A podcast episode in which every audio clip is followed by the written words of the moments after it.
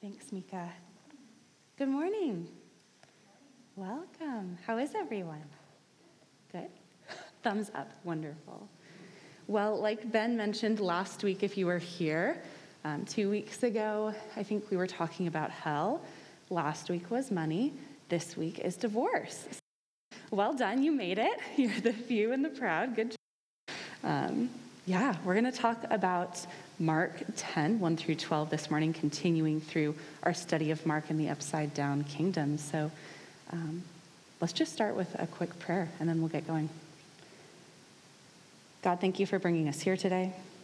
I pray that you would open our hearts, open our ears, and open our minds to receiving whatever word you would have for us this morning. I pray that this time would be a blessing and that we would grow. Amen. All right. If you have your text in front of you, please go to Mark 10, verses 1 through 12. All right. He left that place and went to the region of Judea and beyond the Jordan. And crowds again gathered around him. And as was his custom, he again taught them. Some Pharisees came, and to test him, they asked, is it lawful for a man to divorce his wife? He answered them, What did Moses command you? They said, Moses allowed a man to write a certificate of dismissal and to divorce her. But Jesus said to them, Because of your hardness of heart, he wrote this commandment for you. But from the beginning of creation, God made them male and female. For this reason, a man shall leave his father and mother and be joined to his wife, and the two shall become one flesh. So they are no longer two, but one flesh. Therefore, what God has joined together, let no one separate. Then in the house, the disciples asked him again about this matter. He said to them, Whoever divorces his wife and marries another commits adultery against her, and if she divorces her husband and marries another, she commits adultery. So, congratulations. I read through the passage and you're still here. I half expected that when I looked up, we'd have even fewer. Uh, our passage today brings up the subject of divorce. And as you can see from my title slide, it's divorce asterisk. Um, we need to qualify this a little bit. Um, I don't know about you, but I've personally heard this passage and its parallel in Matthew 19 interpreted in a way that often causes hurt and confusion. Perhaps you can think of interpretations you've heard. Divorce, asterisk, appears in this passage, and divorce is a weighty topic. But maybe what this passage tells us isn't what we would expect on a first reading, and there's more here than meets the eye. So let's see. To set the scene, Jesus has just traveled from Capernaum to the region of Judea beyond the Jordan. He is one step closer to Jerusalem. In Mark, Jesus is always moving closer and closer to Jerusalem. And as he travels, the crowds that have been following him from chapter 1 continue to follow him, and he continues to teach them. And as Jesus is teaching this crowd and his disciples, we're told that some Pharisees come and seek to test Jesus. They do so in the way of a question. They ask, Is it lawful for a man to divorce his wife? Pause. Pause. Before we move a step further, we must clarify some things.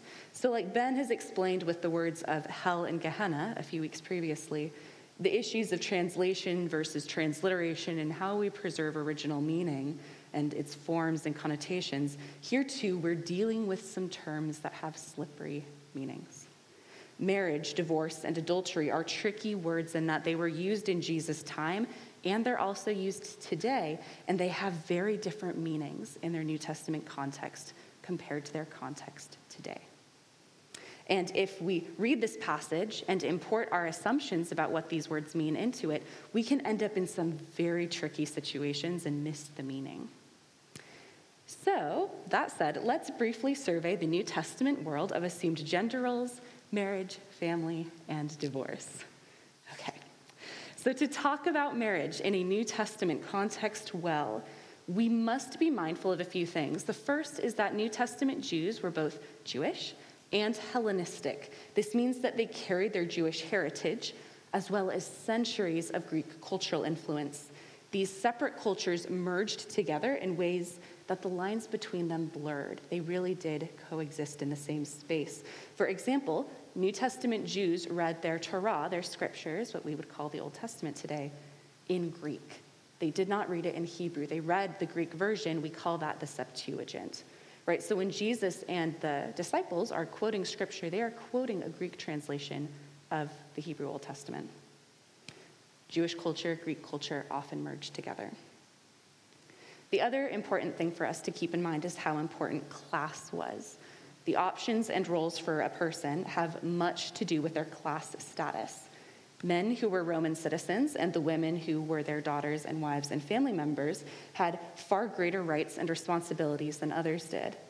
One rung lower on the ladder was free people who had a number of rights, but certainly not as many as citizens.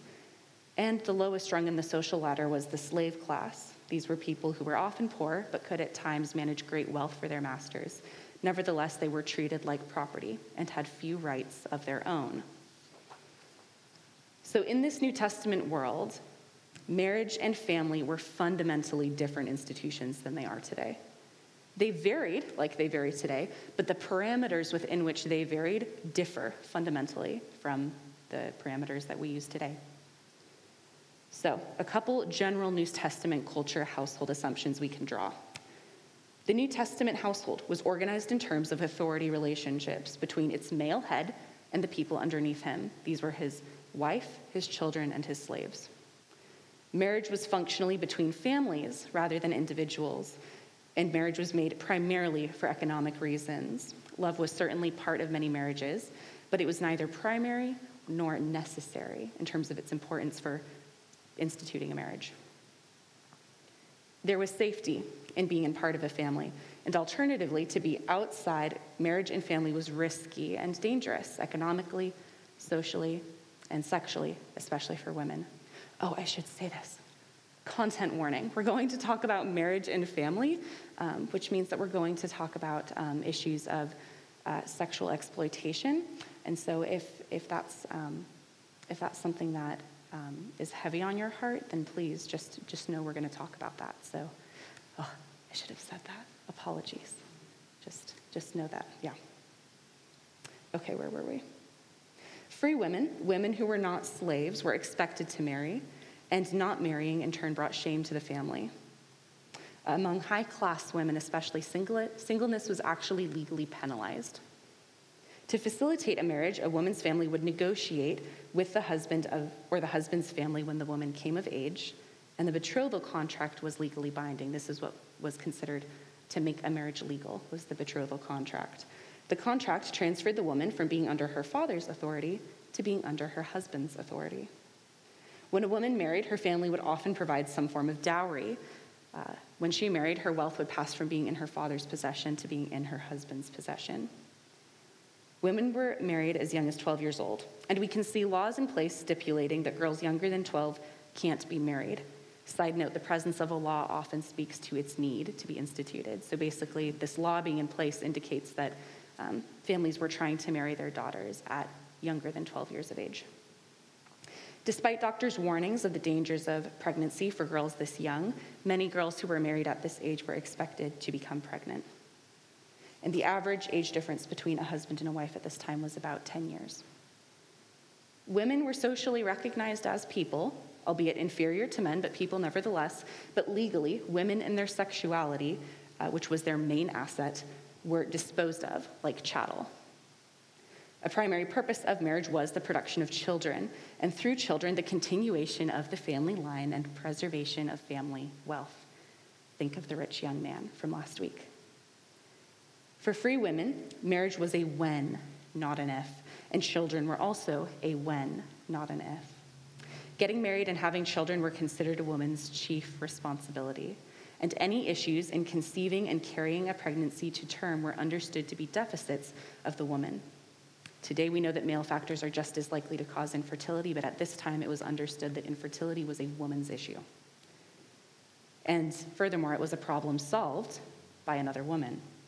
Whether a husband took another wife in addition to his first who had trouble bearing children, or whether he simply divorced her and remarried, presumably to someone who would, able, who would be able to bear him children, this was the solution to infertility in this time. So, generally speaking, the power that women did have in Jesus' time was what we would call negative power. Women had the power through their actions to bring shame upon their families, through their failure to marry, failure to produce children, failure to act within the bounds of what was deemed acceptable according to their class and gender.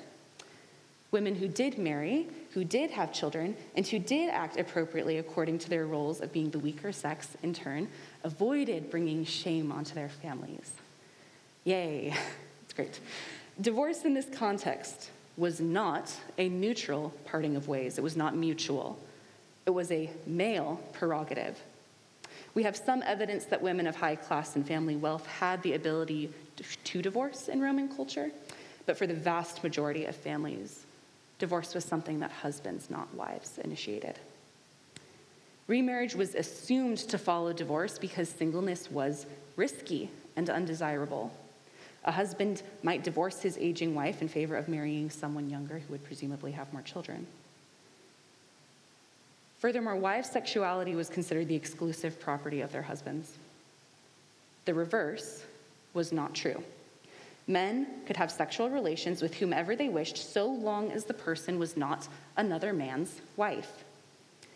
If a man had relations with another man's wife, he had in essence violated this man's sexual property and committed adultery against him. Functionally, this amounted to property theft.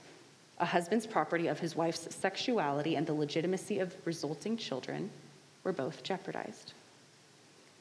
So, in this regard, adultery posed a threat to the stability of the family line and the preservation of family wealth. And the Roman Empire understood threats to elite families to be a threat to the empire's stability itself. Thus, the repercussions for this kind of breach were severe and could include divorce, banishment, or even death for the women whose offspring's patrilineage was now suspect. Adultery was a sin against men and the double standard of what adultery meant for men and women disadvantaged women. If a woman had sexual relations outside her marriage, she sinned against her husband. If a man had sexual relations outside the marriage, he sinned against the husband involved if and only if there was another husband involved. Adultery in this context did not mean the breach of fidelity between two partners in the sense that we use it today. In fact, women who were not married or of high status were considered sexually available. Men could have relations with them with impunity. Given the high premium on virginity for marriage, this made getting married before virginity was taken through force by another man very important for women's protection, hence, getting married as early as 12. Slave women were especially considered available to men, and their offspring from their male masters would be considered added slaves for the household. Such women had no legal rights for protection, and neither did their children. In this regard, even despite the perils of marriage and pregnancy, let us remember that mother and infant mortality rates in this time were incredibly high. Marriage was nevertheless a privilege and something that women often aspired to because married women had the benefit of not being considered sexually available and consequently abused with no legal or social recourse. Okay. In this larger Hellenistic context, a few specifically Jewish things, um, parts of the Jewish culture of Jesus' audience that is helpful for us to know. In Jewish culture, girls were not educated in Torah like the boys were, and the birth of a daughter was considered less desirable than the birth of a son.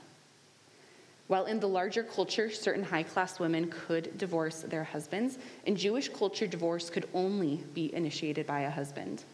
Wives had no right to leave. If you're curious, the only exception that we're given is in Exodus 21 10 through 11. Um, this is a specific case law that specifies that a girl sold as a concubine or sex slave by her family should not be released after six years of service like other Hebrew slaves. She should get to stay with her master. The only exception to her staying with her master would be if he did not provide her with adequate food, clothing, and marital rights. Again, if there's a law here, we can assume it was likely needed. So, this is the only reference to women's right to leave their husbands, and it's in the context of the neglect of a slave's basic human rights. In the larger culture, if a husband did divorce his wife, she had the right to take her dowry with her. And this could be a deterrent to flippant divorces. However, certain behaviors could forfeit a wife's right to her dowry. Some rabbis argued that unseemly behaviors, like talking to another man, would forfeit a wife's right to her dowry.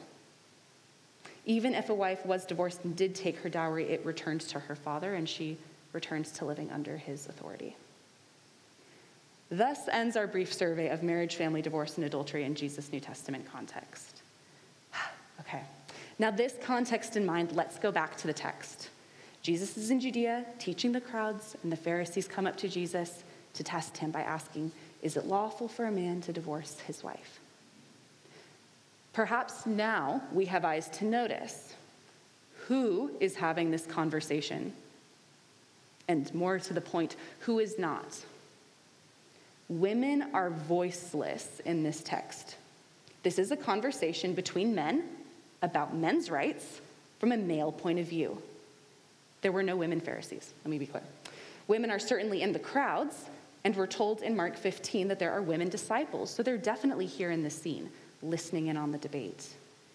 But as is too often sadly the case, they're not given a voice, and their perspectives are not considered in this conversation. The absence of women as subjects in this conversation is very important. If we miss this, we miss the whole thing.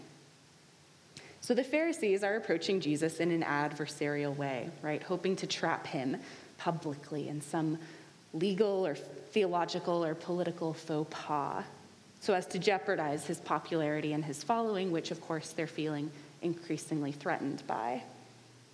And the wording is kind of odd here, right? Because the Pharisees ask Jesus if a man can divorce his wife, which is clearly legally allowed. The Pharisees are likely referring to Deuteronomy 24, 1 through 4, which states, let me read that text. Deuteronomy 24, 1 through 4 states, Suppose a man enters into marriage with a woman, but she does not please him because he finds something objectionable about her. So he writes her a certificate of divorce, puts it in her hand, and sends her out of his house. She then leaves his house and goes off to become another man's wife. Then suppose the second man dislikes her, writes her a bill of divorce, puts it in her hand, and sends her out of his house. Or the second man who married her dies. Her first husband, who sent her away, is not permitted to take her again to be his wife after she has been defiled, for that would be abhorrent to the Lord. And you shall not bring guilt on the land that the Lord your God is giving you as a possession what is going on here?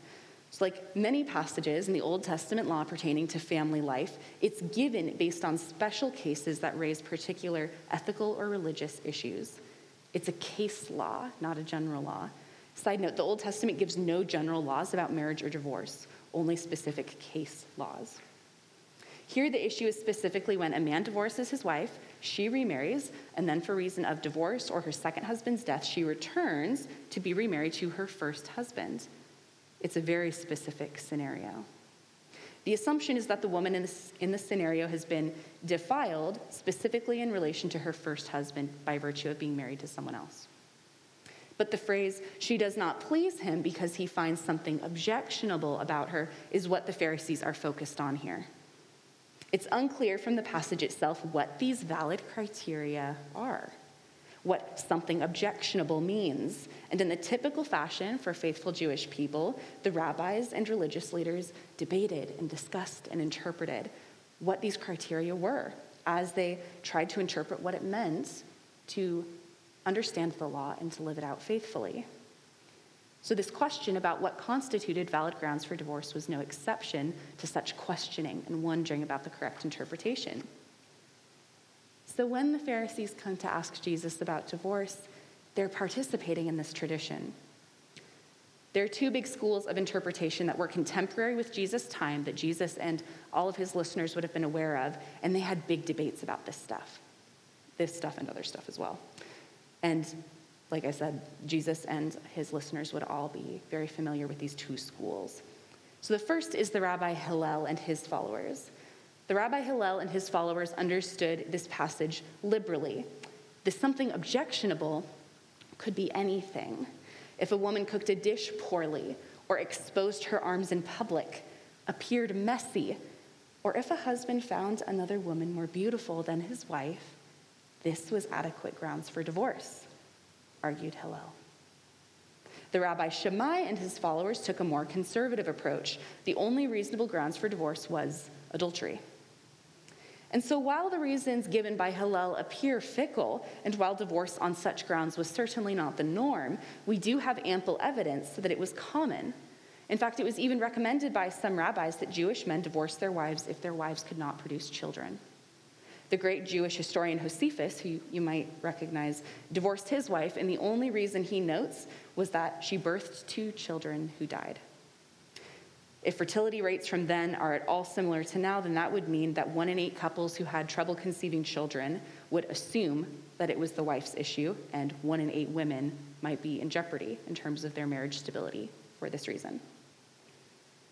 So the Pharisees approach Jesus and ask him to engage in this debate, and they're kind of hoping he messes it up and makes a fool out of himself. Jesus responds by asking, What did Moses command you? They reply Moses allowed a man to write a certificate of dismissal and to send her away. Divorce. The word divorce here literally translates send away. Moses allowed a man to write a certificate of dismissal and to send her away. This is the same word when Jesus dismisses the crowds and sends them away when he's done teaching them.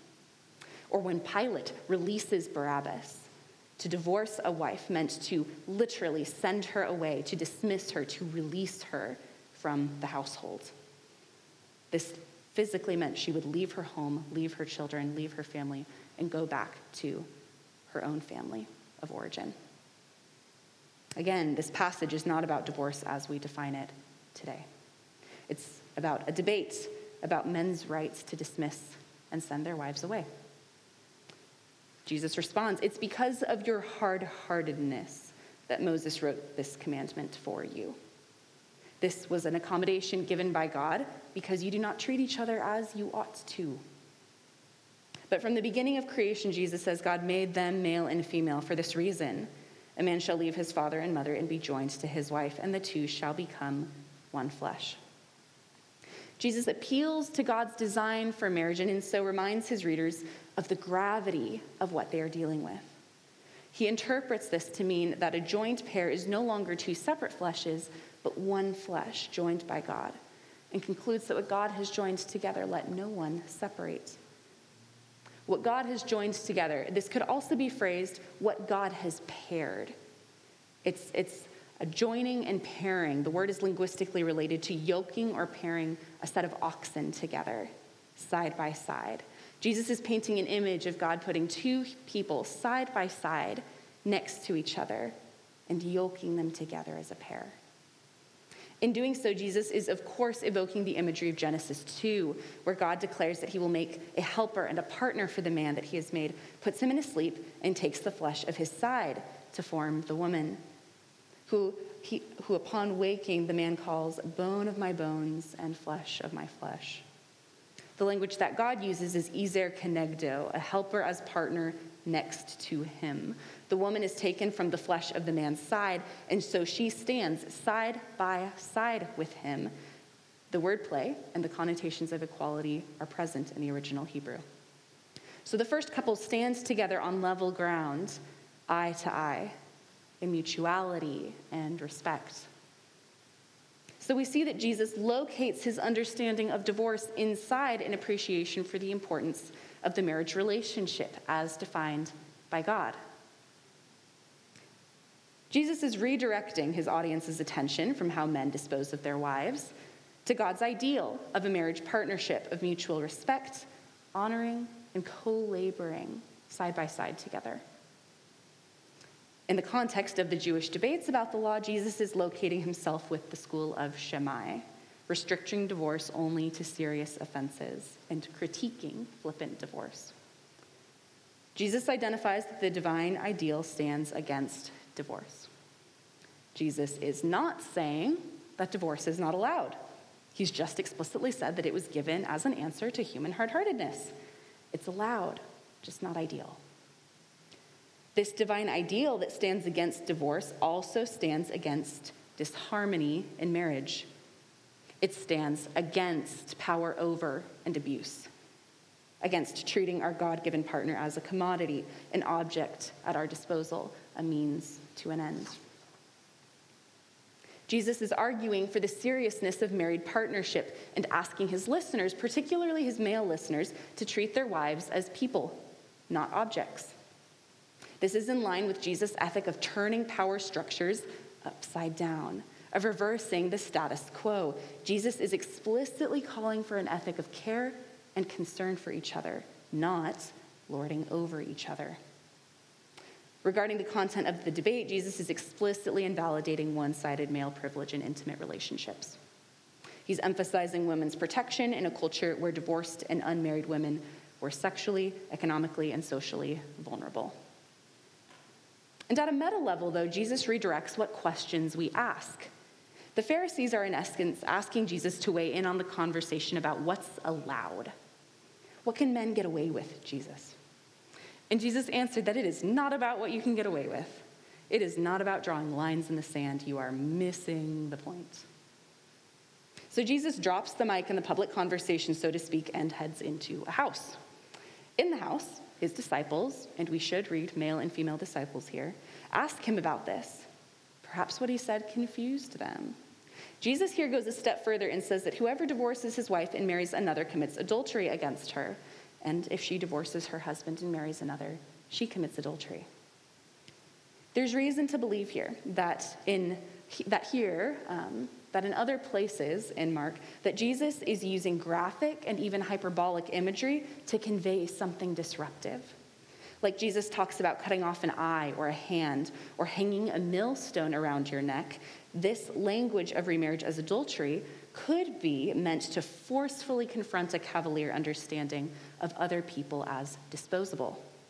He's in essence saying that if you toss your partner away and grasp for another, you've done something seriously wrong. Jesus' explanation of remarriage as adultery does something else that's significant. It brings women into the conversation as subjects. Finally, Jesus says a husband who sends his wife away and marries another commits adultery against who? Against his wife. Jesus is centering the wife as a subject and saying that she is wronged personally by her husband's actions. In so doing, Jesus puts her on equal footing with him and values her experience. Jesus also acknowledges that women can divorce and remarry. These women would have been exceptions to the rule, and they likely would have been Gentile converts, since Jewish women did not possess the right to divorce like some Roman women did. But nevertheless, Jesus suggests that they, too, at least hypothetically, had the right to be subjects rather than simply acted upon by men. In reflecting on this passage, I realized that I was taught to approach this passage the same way that the Pharisees approached Jesus. I think we often assume that this is a passage about when divorce is okay, when it's sinful, when remarriage is okay, when it's sinful. We want our lines in the sand so that we can know what's okay and what's not. This passage is not about explicating a limited set of scenarios when divorce is okay. Jesus doesn't do that. This passage is not about a mutual desire to end a relationship and divorce. That is literally not the reality of Jesus' time, nor the scenario that the Pharisees present him with. This passage is not about divorce in the context of physical, sexual, or emotional abuse. This passage is not about remarriage in light of those things either. This passage is about God's vision for life and flourishing and justice in our intimate relationships. It's about God's desire that we treat each other as bearers of God's image it's about elevating the marginalized and vulnerable. It's about critiquing injustice where the strong overpower the weak. And it's specifically about calling husbands on the mistreatment of their wives. And finally, it's about protecting women. Our understandings and practices of marriage vary widely today, just like they did in Jesus' day.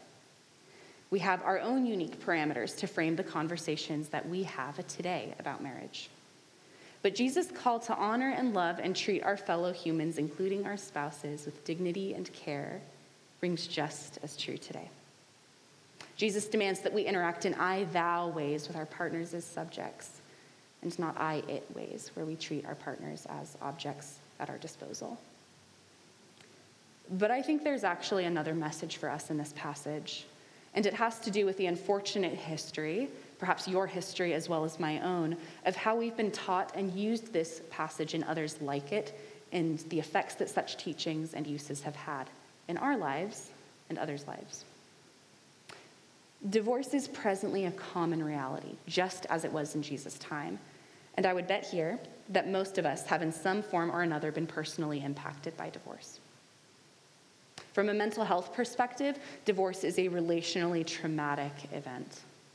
It's replete with loss, grief, disappointment, regret, confusion, sadness, and fear, just to name a few of the emotions that families undergoing divorce experience. Understandably, then, we see the pain of divorce and seek to take passages like this that presumably refer to it and apply them to our circumstances with the intent of helping. The tragedy is that this passage and others like it have often been used, or rather misused, because they're misunderstood and misused to great harm, adding increased confusion and guilt on people who have considered or gone through divorce and remarried afterwards. Perhaps even more tragically, misinterpretations of this passage that say Jesus prohibits divorce have led many people to remain in abusive, violent, exploitative, or at the very least, unequitable and unloving marriages. How we translate Scripture matters because it has consequences in our lives. And if this text or others like it have been spoken to you as a burden, if they have produced bondage and pain and suffering in your life, let me say here that I am so sorry.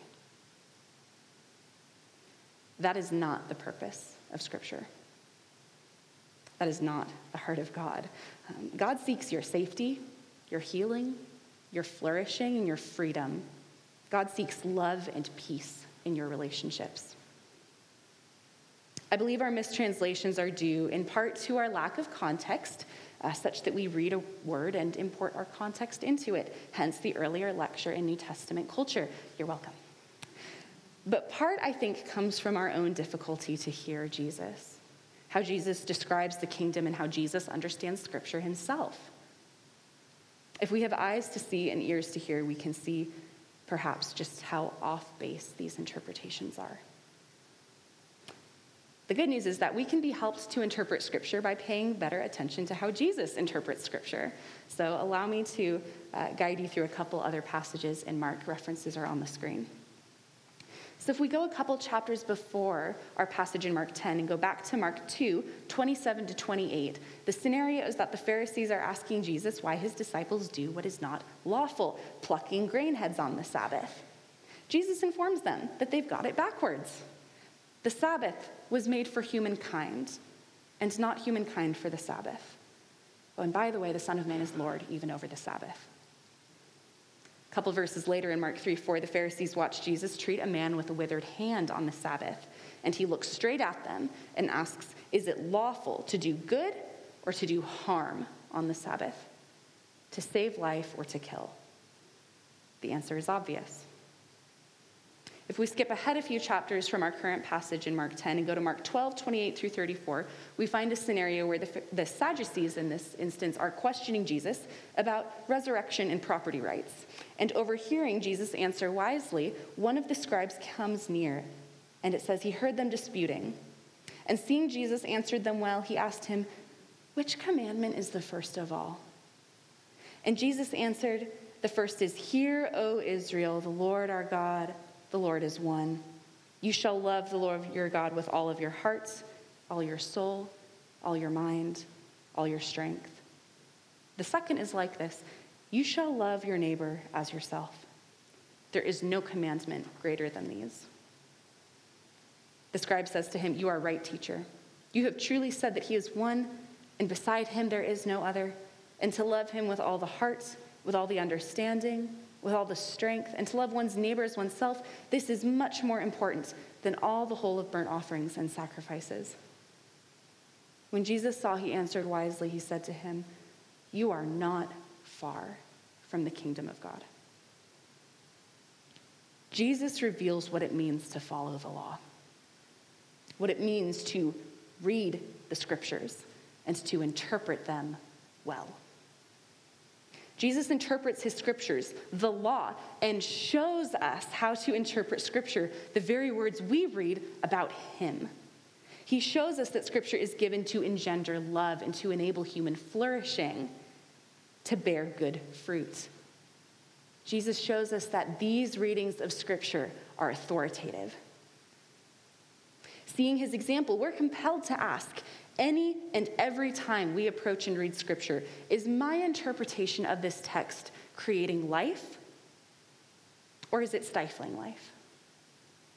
Is it a balm or a bomb in the lives of others? Jesus says clearly that human life is not meant to be bent and contorted into a stifling box of a rigid interpretation of Scripture. The Sabbath, the law, the Scripture is for humankind, not the reverse. If scripture is for humankind, do I see it acting for humankind? Do I see fruit? Do I see it cultivating joy, peace, patience, kindness, generosity, faithfulness, gentleness, self control, and most of all, love? Does my interpretation of Scripture yield an increase in love for God and neighbor? We will know the tree by its fruit. And all good trees, if they're to yield more fruit, undergo pruning and pruning can be uncomfortable. I ask for patience. Lo and behold, God sends me opportunities to learn to be more patient. Pruning is good and hard. But make no mistake, there is a difference between pruning and laying an axe to the root of the tree. If I tell my neighbor, this is a hard word, but it is from the Lord and it's meant for your pruning, but the abuse or the, the effects of that word, the fruits of that word, are abuse, despair, bitterness, fear, violence, strife. That's not pruning, that's an axe. The fruits of the tree are rotten, and the interpretation lacks authority. In this passage, there's much that Jesus teaches us. We find him here fully about the work of the upside down kingdom, confronting systems of power over, appending assumptions of who acts and who acts upon, juxtaposing who inherits the kingdoms of this world and the kingdom of God. Jesus teaches us to stand against exploitation in our intimate relationships. He compels husbands to see their wives as bearers of God's image and partners, flesh of their flesh. Jesus elevates women in a context that puts them down. And if we're tempted to feel relief that such backwards attitudes and abuse are safely in the past, then may God loose the scales from our eyes and unstop our ears so that we can see and hear and read our times properly. So that our hearts can break and yearn for justice for the least of these who are still very much among us. In this passage, Jesus also shows us that the scriptures are given to point us to love and wholeness, which is most clearly manifested in Jesus himself. If our use of scripture is about drawing lines in the sand, we're missing the point. If our interpretations bring rottenness into others' lives, they lack authority. So may each of us receive the word that is given. May each of us seek repentance. May each of us return from brokenness and towards wholeness towards the kingdom. Let me pray and I'll invite the team to come up.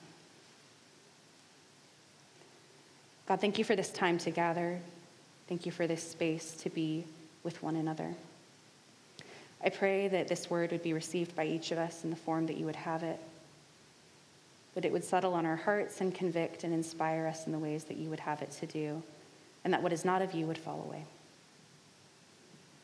We pray for discernment and for wisdom as we seek to be your people and to walk in your kingdom. In Jesus' name, amen.